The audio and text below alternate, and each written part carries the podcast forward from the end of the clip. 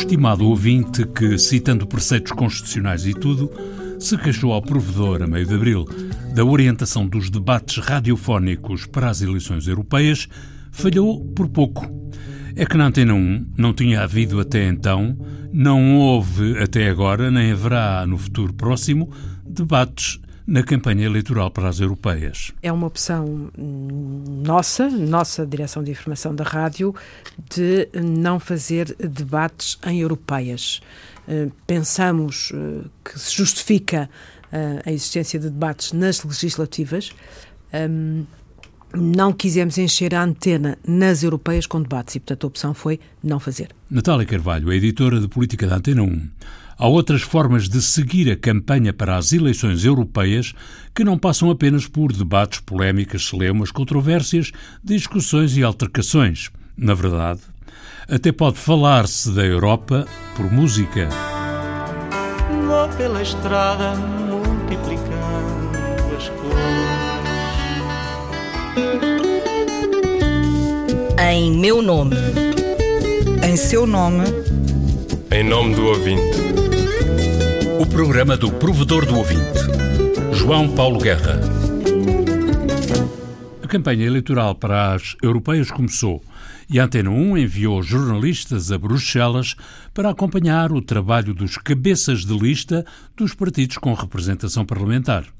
E agora, entrados em maio, Maduro Maio, mês das eleições europeias, abrem-se as janelas da rádio para que os ouvintes ouçam e vejam como trabalham os candidatos a eurodeputados. Eh, queremos, durante uh, o mês de maio, ter na antena Uh, retratos, entrevistas com os cabeças de lista, e esses retratos passam por uh, uh, conhecer e, e, e, mostrar aos ouvintes o que é o dia a dia destes deputados no sítio onde trabalham, em Bruxelas, em Estrasburgo, o que fazem, como fazem, o que gostam, quem são, por onde andam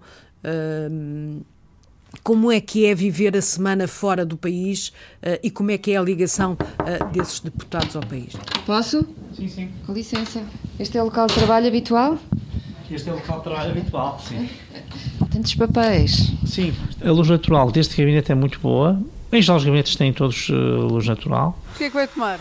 Ah, o de, o de sempre, uma coisa bem portuguesa. Uma meia de leite e um, e um pãozinho e, e chega correrias. Temos que ir para o outro lado e a reunião acaba a uma. E eu devia ter aberto a reunião. Fomes. Vamos ficar aqui comigo? não posso, pá, não posso, não estive na reunião. Vitórias. Não cheguei atrasada. Surpresas. O senhor dos eclairs!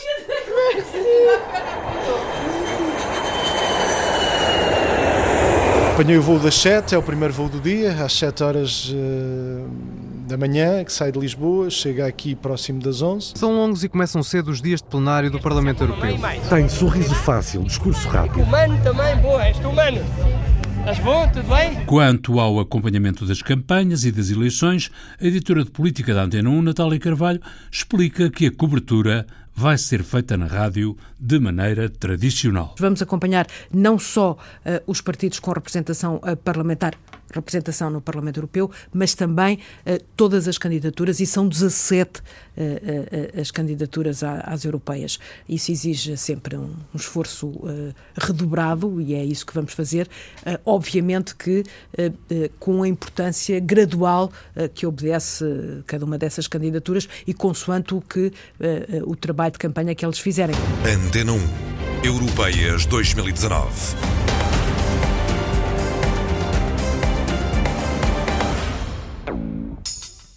Antena 1 cobre a campanha dos eurodeputados portugueses e, assim como canta Fausto Bordalo Dias, a campanha leva à querida Europa um vago, um suave cheiro a sardinhas de Ocidente a Oriente para lá das Cordilheiras.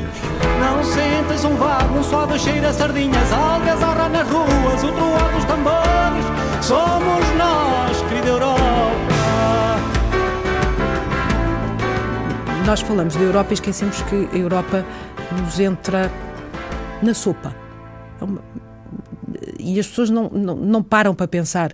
Eh, eu costumo dar este exemplo. Quando, quando Portugal entrou na União Europeia, na altura CEE, havia, por exemplo, alimentos que nem sequer faziam parte da alimentação dos portugueses. Estou-me a lembrar do kiwi, estou-me a lembrar da rúcula, uh, só para nomear dois.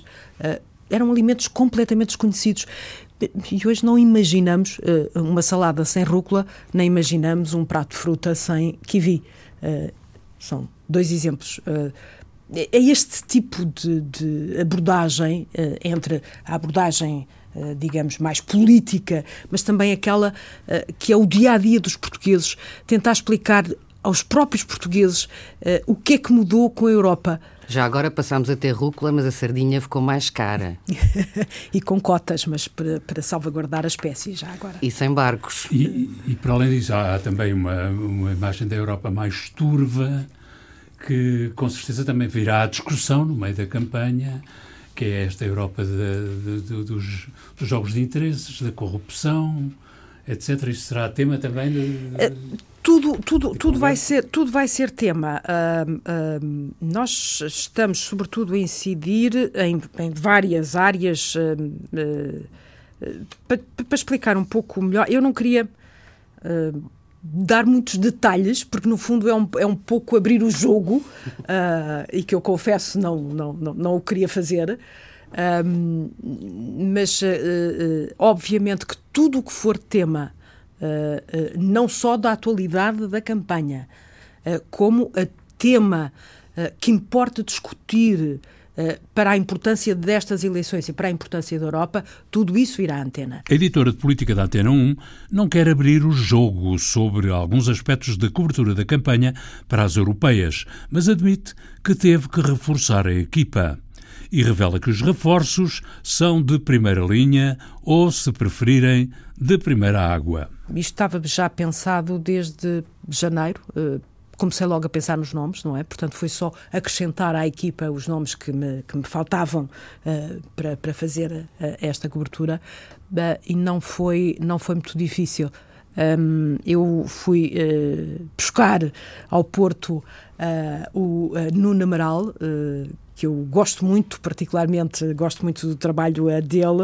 Uh, fui buscar o Luís Peixoto, também é um uh, jornalista que um, gosto de o ver em, em, em, em Strava e estou muito curiosa para ver como é que ele vai fazer esta campanha e fui buscar Sandy Gageiro também fora da, da, da equipa de política. Isto para falar dos jornalistas que não estão habitualmente na equipa de política. De resto, é, é a equipa tradicional que vai. Ah, além disso, ainda vou ter também a Rita Colasso, que espero me vai enriquecer imenso os jornais com uma Europédia uma espécie de abecedário da, da, da Europa, uh, pequenos apontamentos uh, nos jornais de campanha, em todos os jornais, explicar exatamente de Ásia e Europa. que acho que ela vai fazer muito bem. A equipa organizada por Natália Carvalho junta-se ainda o repórter João Turgal.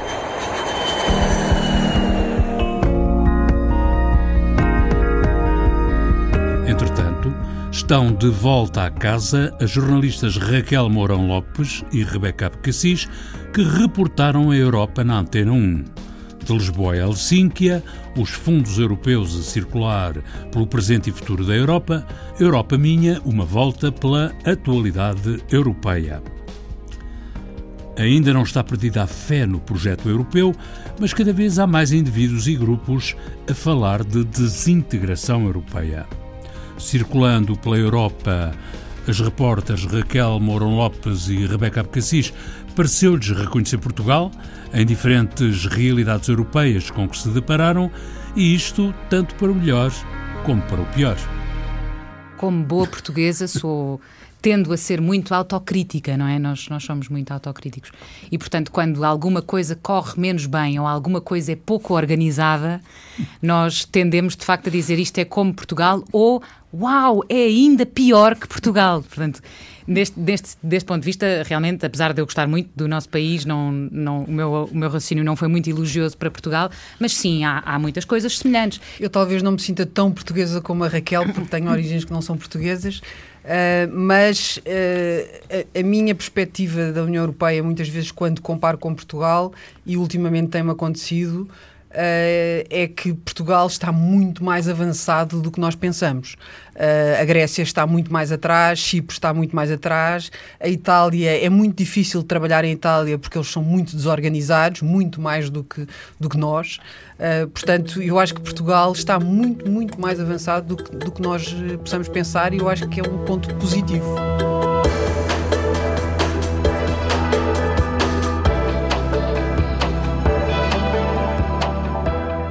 Nas Europas que é possível vislumbrar pela Europa fora, ainda resta algo do inicial projeto europeu, de raiz social e cultural. Apesar de todos os ceticismos e, até mesmo na opinião das duas repórteres, de alguns sinais de desintegração europeia. Mas a ideia inicial da Europa ainda se encontra.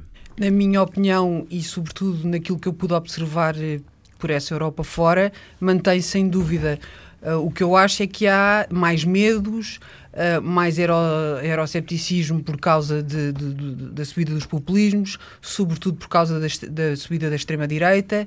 Uh, claro que a vinda dos migrantes ou dos refugiados não ajuda, apesar de, de, ser um tema muito discutível, porque se, se, os refugiados fossem distribuídos de forma uh, mais solidária, se calhar o, o, problema não se levantava, e isso também temos demonstrado no nosso programa. Um dos grandes engulhos continua a ser a distância entre algumas das regiões mais periféricas de cada Estado, a distância desse, desses locais até Bruxelas, que é muito maior do que a distância geográfica.